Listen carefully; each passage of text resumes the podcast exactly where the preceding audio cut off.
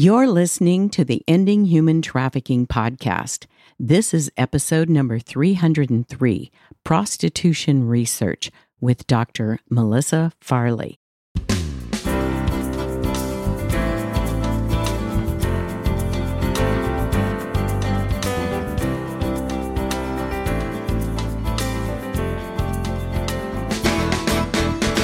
Welcome to the Ending Human Trafficking podcast here at Vanguard University's Global Center for Women and Justice in Orange County, California. This is the show where we empower you to study the issues, be a voice, and make a difference in ending human trafficking. We're going to have a conversation with Dr. Melissa Farley. She's a feminist psychologist who has authored or co authored 52 peer reviewed articles on trauma, healthcare, prostitution, pornography, and sex trafficking, as well as two books Prostitution, Trafficking, and Traumatic Stress, and Prostitution and Trafficking in Nevada Making the Connections. Her research and publications have been used by governments in South Africa Cambodia, Canada, France, New Zealand, Ghana, Sweden, Cambodia, United Kingdom, and the United States for education and policy development on prostitution and trafficking. Dr. Farley founded Prostitution Research and Education, a nonprofit research institute which disseminates educational materials by survivors and others who contribute to the movement to abolish prostitution. Dr. Farley has also been a speaker at the Global Center for Women and Justice Ensure Justice Conference. We are so glad to have this conversation. It is such a pleasure to have you with me today, Dr. Melissa Farley. Thank you. I am so happy to be here, Sandie Morgan. It's been many, many years when we've first met and began working on this challenging human rights abuse, but it's a pleasure. Thanks. Well, you have been doing prostitution research for how many years?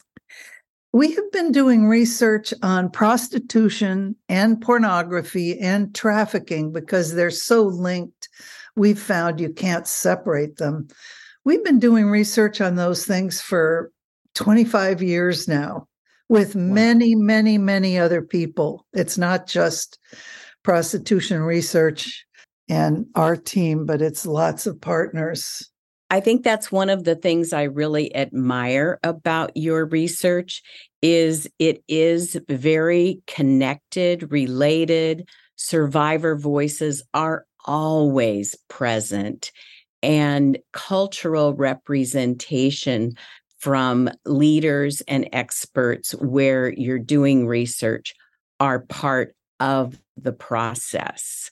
So so you're it's true. It's true. I we could never have done any of this without the leadership, really, of survivors of the sex trade in all parts of the world. Everything I know and everything we try and communicate comes from that base of their perceptions and their observations and their analysis of the sex trade. And I know that's really important to you too, right? In your work. Absolutely. Absolutely. We don't want to do anything for someone without them being part of the process. So let's start off. And if you can give us a glimpse into how you see the overlap of prostitution, pornography, and human trafficking those three elements? Let me just first say that after many, many requests from people in the media for answer for, for an answer to the question, well, how many people are trafficked anyway? And when you use the word trafficking, you're talk most of us in the United States are talking about the federal United States Trafficking Victim Protection Act, which has occasionally been revised since it was first put into effect. But that's what people are talking about. It's been my experience, Sandie. I don't know about you, but people, their eyes roll back in their heads if you start talking about trafficking without defining it. So, over the years, I've come to decide the simplest way to talk about trafficking is to describe what it does. And what it does is it's pimping, trafficking on the ground in terms of looking at someone's behavior and and the criminal act. It's pimping. It's the control of one human being by another who uses them for the purpose of making money by selling them for sexual use. It's just straight up pimping. Everybody knows what pimping is. Few people really know what what trafficking is. So I use a behavioral definition of trafficking. So if you go along with my definition, trafficking is pimping, then the next question is well, how many people in the sex trade, which includes everything you can think of that has to do with selling sex acts, mainly pictures, uh, no pictures taken, phone sex, uh, massage, parlor prostitution, escort prostitution, cell phone prostitution, which just means that somebody puts an ad up for, quote, high end escort. And it just means everybody has a cell phone. The sex buyer, the pimp, and the woman who's being sold all have cell phones. So if you look at all the different types of prostitution, or and types really means the location where it happens, then the question is how many of those women are pimped? And we have finally did a survey of agencies and governmental reports from Europe and Asia and North America. And, and we called up different NGOs and asked uh, service organization NGOs, and we asked them, how many of your uh, the people you're providing services to are under pimp control or under third party control? Because women in the sex trade don't call them pimps. They call them managers boyfriends husbands girlfriends friends they don't call them pimps but that's what they're doing so we asked that question of many many agencies and many many official reports and sandie that is a number that is so important to me and it's so little understood. What we found is that 84% of all adults in prostitution, that's over the age of 18, 84% are under pimp control. This turns the common idea that most people are in prostitution voluntarily on its head, right?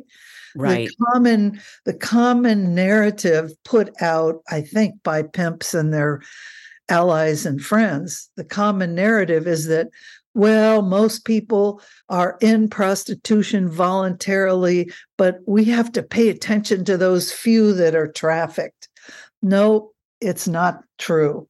Most people are under pimp control and it's been that way for quite a while and it looks like it's staying that way very much so so that the connection between pimping or trafficking and prostitution is that it's usually got a pimp in the picture of course and always a sex buyer so you have a large group of people who are vulnerable because usually, for the most part, they're female or they look like females. They're young, they're poor, and more often than not, as we know here in California and in many, many parts of the world, they're women who are vulnerable because of their immigration status or their ethnic or cultural identity. So that's who's in the sex trade. The simple simple answer to how is pornography connected to that is I would say this. The only the only new thing about pornography is that there's a camera, either a camera in a studio, which is the old fashioned way of making pornography, or a webcam, laptop, or cell phone produced pornography, which is most pornography today is produced at home with a cell phone or laptop.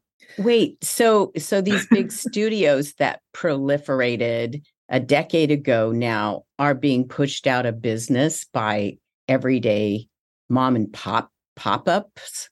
They're not mom and pop. They look like mom and pop. They're made to look like the pimp isn't in the picture. But the fact is, the pimp is very much in the picture. One of the things we've just found in a new study of pornography production harms is that more a majority of pornography that was produced in, in Sweden and nearby near Sweden most of the pornography those 105 men and women produced was filmed without their consent. Wow. Without their consent by Johns or by people putting cameras up in hotel rooms and stuff like that. I was surprised by that. So, mom and pop doesn't exist. The amateur porn look, the mom and pop look, is how it's sold but there's there's a pimp in the picture much more often than not.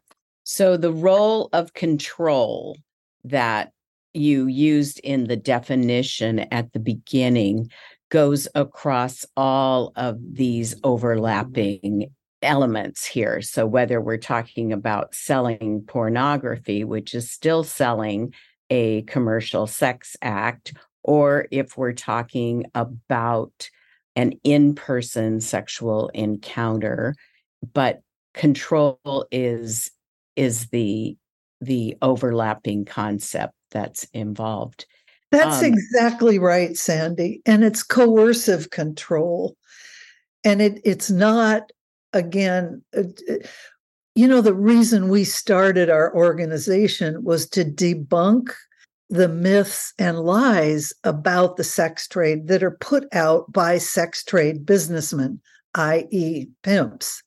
And one of the one of the lies that's out there is that it is a freely made choice. The way you and I uh, might figure out, you know, where are we going to meet for a coffee at coffee shop A or B? It's not a choice like that.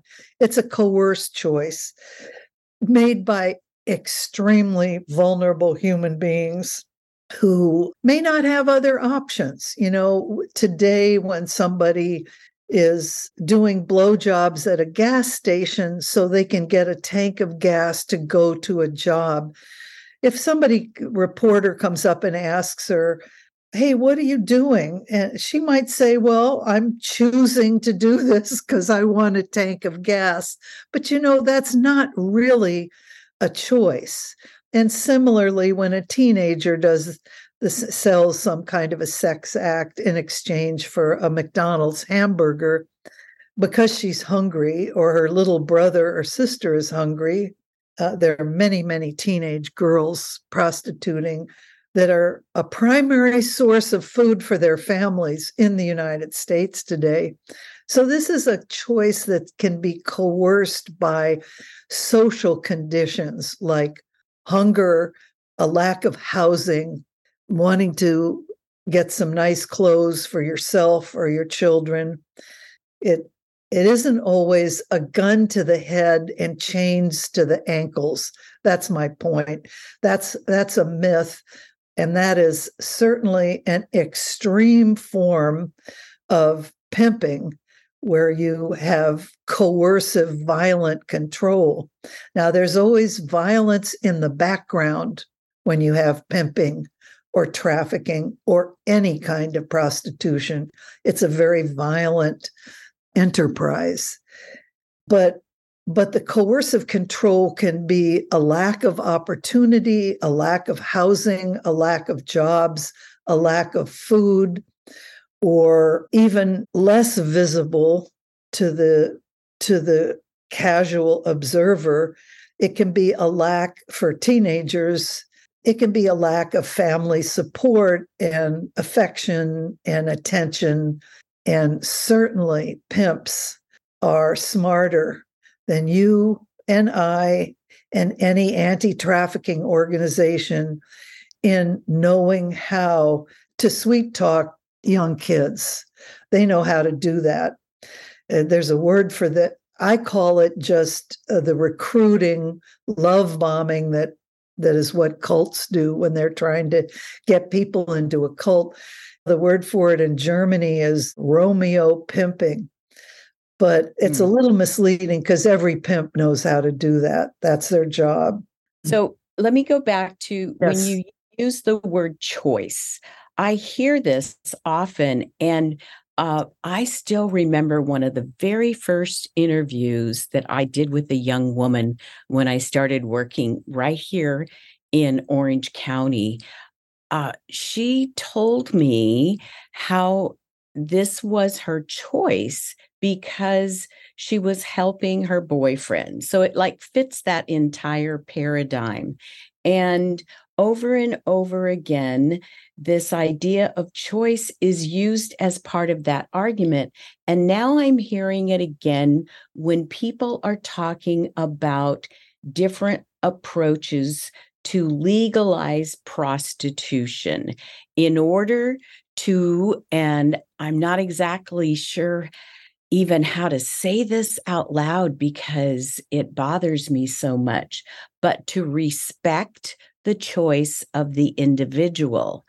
And if I have concerns about is it a choice that's been coerced um, by an environment of, of scarcity and the coercive mind games that we've talked about before on this podcast so that this person feels like they are making this decision, but they're also being manipulated. Where does that fit into the arguments that we um, are hearing about legalizing prostitution? That's such an important observation, Sandie. Like you, I hear this every day and twice on Mondays from the pimps and their friends. And I consider pimps and their friends and and sometimes pimps who call themselves sex work advocates. You know, there are a lot of pimps in the, that organization, those organizations also. I don't know if you know that the sex workers organizing project SWOP in California was begun by a woman who has an interstate trafficking conviction. She's a pimp. She's friendly California girl, surfer look, but she's a pimp and she called herself a sex worker advocate. Sadly, she is no longer alive, but when she was alive, she was a strong, strong advocate for prostitution and trafficking, of course. But to get back to that question, someone says, but they but you're restricting their choice sandie. You can't tell somebody what to do. If she says or he says this is my choice. I'm making it. I'm making good money etc Here's how I would respond to that. Does she, or if you're talking directly to a young person who says, I made the choice, you can, the question, I, I guess this is a main question. I wouldn't argue with somebody who is on the street and saying they made that choice. That's not the place for the debate. But when a reporter says this, when a sex work advocate says this, when somebody in a meeting who's pushing legalized sexual exploitation, what I would say is, but I have a question for you. Has she been offered the choice not to prostitute? That's the question we need to be asking. Because in one short sentence, it focuses in on the utter lack of choice of some young person who is turning tricks out on International Boulevard in Oakland or Capp Street in San Francisco or online more often than not. Trafficking is advertised and prostitution are, is advertised through online porn. So the question is do you have options? Do, if you wanted to, if the if the person wanted to, could they access safe housing and food another way or are they actually prostituting because they might not have a place to live in next month if they don't raise the money from the sex trade, from engaging in prostitution. So, see if you can, that's one approach. And uh, I've heard that over and over again. I've met moms who say to me, It's cold. I have to pay the heating bill. Um, right. And my children are not going to be cold because I don't want to, and I'm using air quotes, work.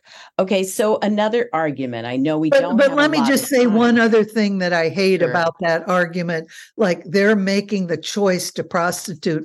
If you if you bring up if you object to that assumption that the choice is made, so oftentimes somebody will back down a little bit and they'll say yeah yeah yeah it's not yeah it's not the greatest thing in the world but there are a lot of unpleasant jobs sandie. Who likes working at mcdonald's? I'm sure your boss gives you a hard time at vanguard sometimes. You know we all have difficult jobs.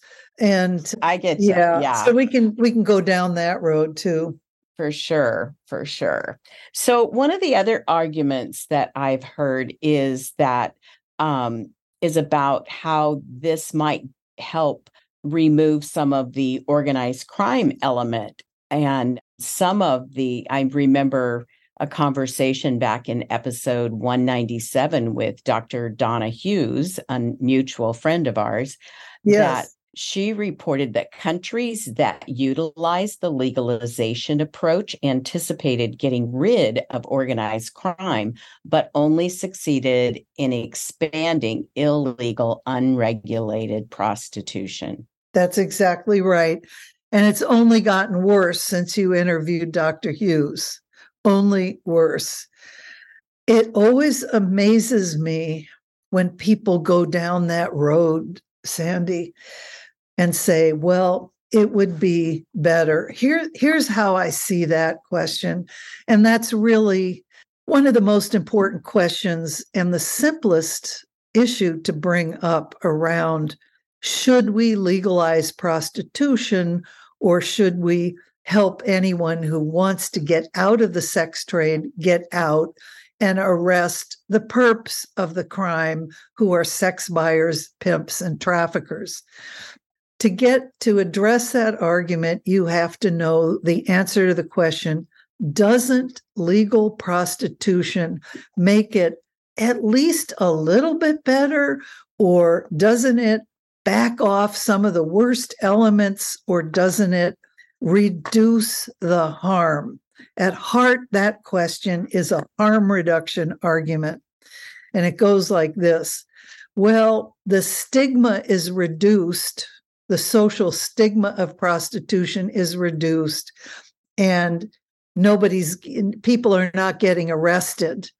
And anybody engaged any any anti-trafficking advocate any human rights advocate any housing advocate needs to understand that there is no data that shows ever that legal prostitution reduces the rape, the violence, the assault, the sexual harassment, and the and the harm, physical and psychological, of prostitution that has been documented in decades of many, many, many people's research.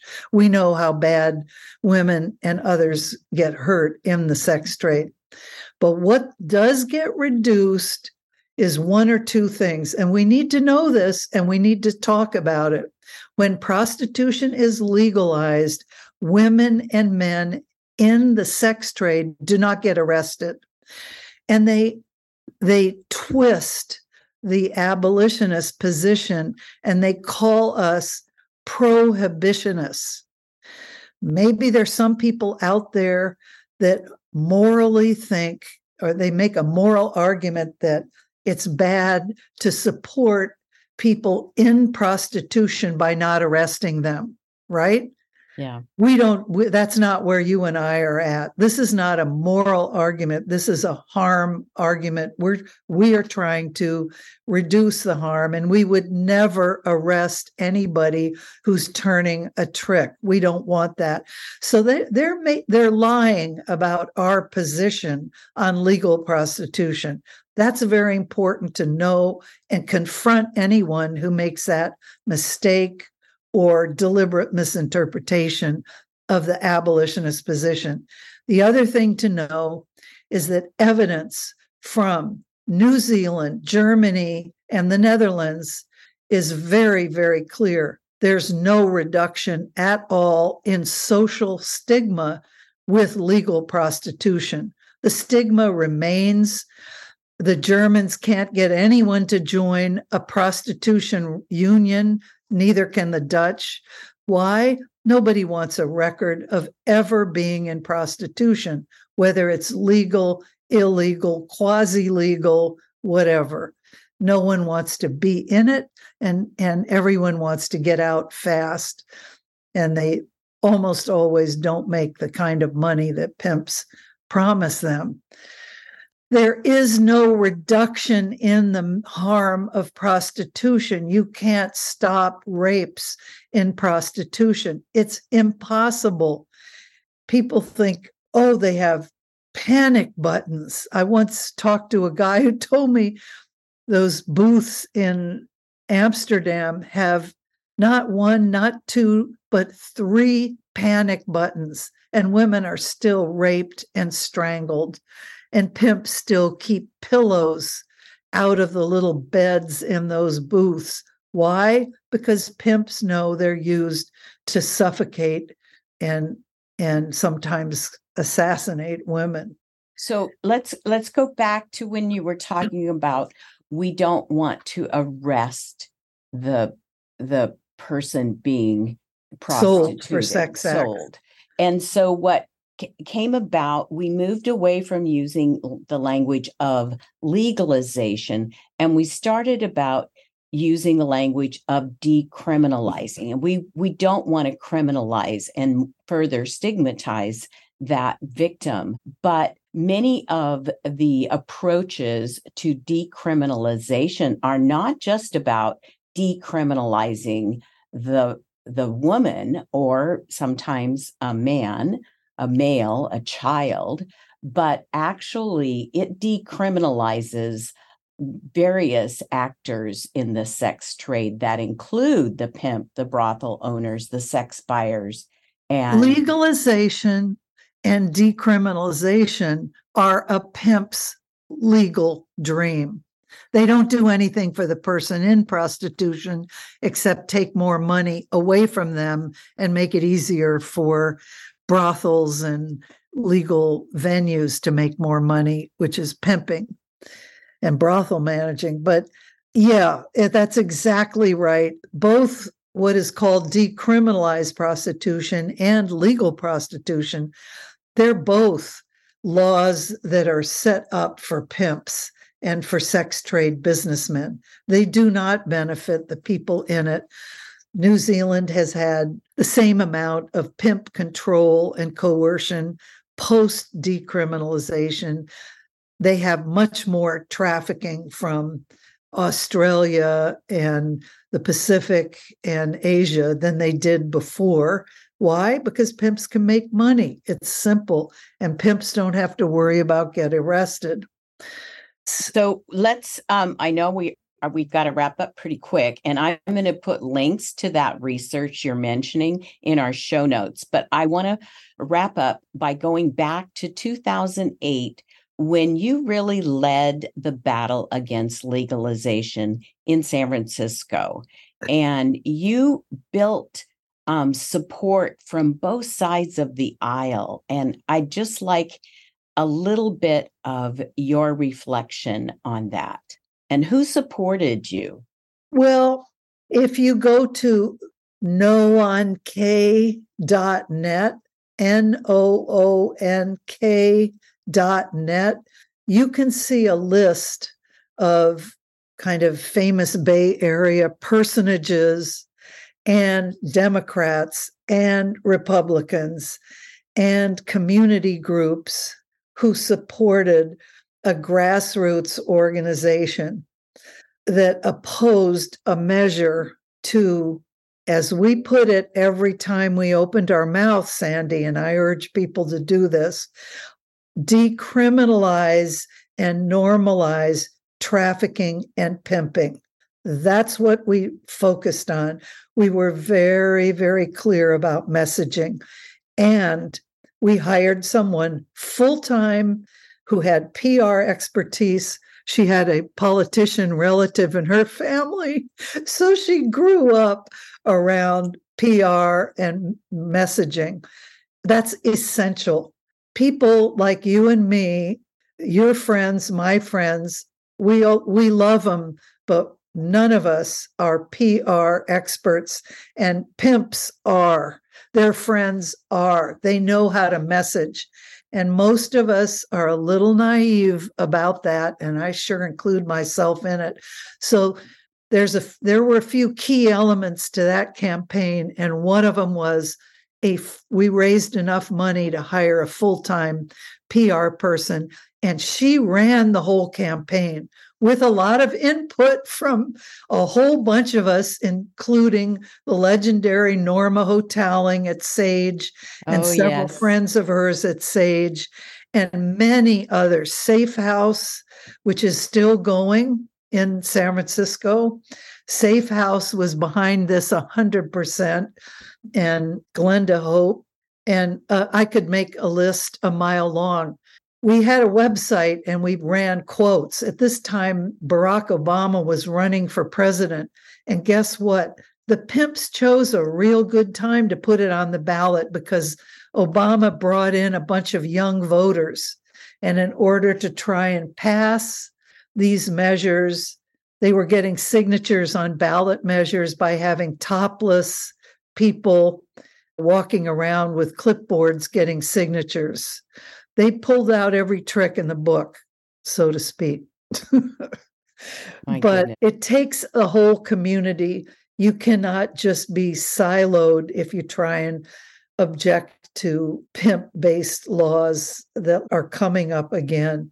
They bring them around every every few years. We need to get used to this and we need to have an organization that's flexible that has their messaging down and that and that has enough money to run ads in the newspaper, do free workshops, have media contacts because the pimps and their friends have a lot of media savvy, don't you think? Yes, yes. Well, we're going to work hard to get the messaging out, Dr. Farley, and tell us the website for prostitution research and education. Yes, it's a long name, prostitutionresearch.com. We have a number of libraries there. We have a whole library on law and policy. We have a blog called Traffic Jamming, where you can pick up the latest in political movements that are opposing the legalization of pimping and trafficking and um, I, I would it's love my go-to see- place when I want the latest research on prostitution. And we're going to put a link to the No On case so you can look at history and learn from what the community there did back in 2008. Much of it is still very relevant. And we'll put links to episode 197, where we talked about legalization with Dr. Donna Hughes and again, episode 219, where we talked to Brad Miles. And come back and join us on the Ending Human Trafficking podcast again in two weeks. And Melissa, I appreciate you so much. Thank you for sharing your knowledge and wisdom. Thanks for inviting me, Sandie. I appreciate our work together over the years. Thank you so much and see you soon. All right. Bye-bye. Bye.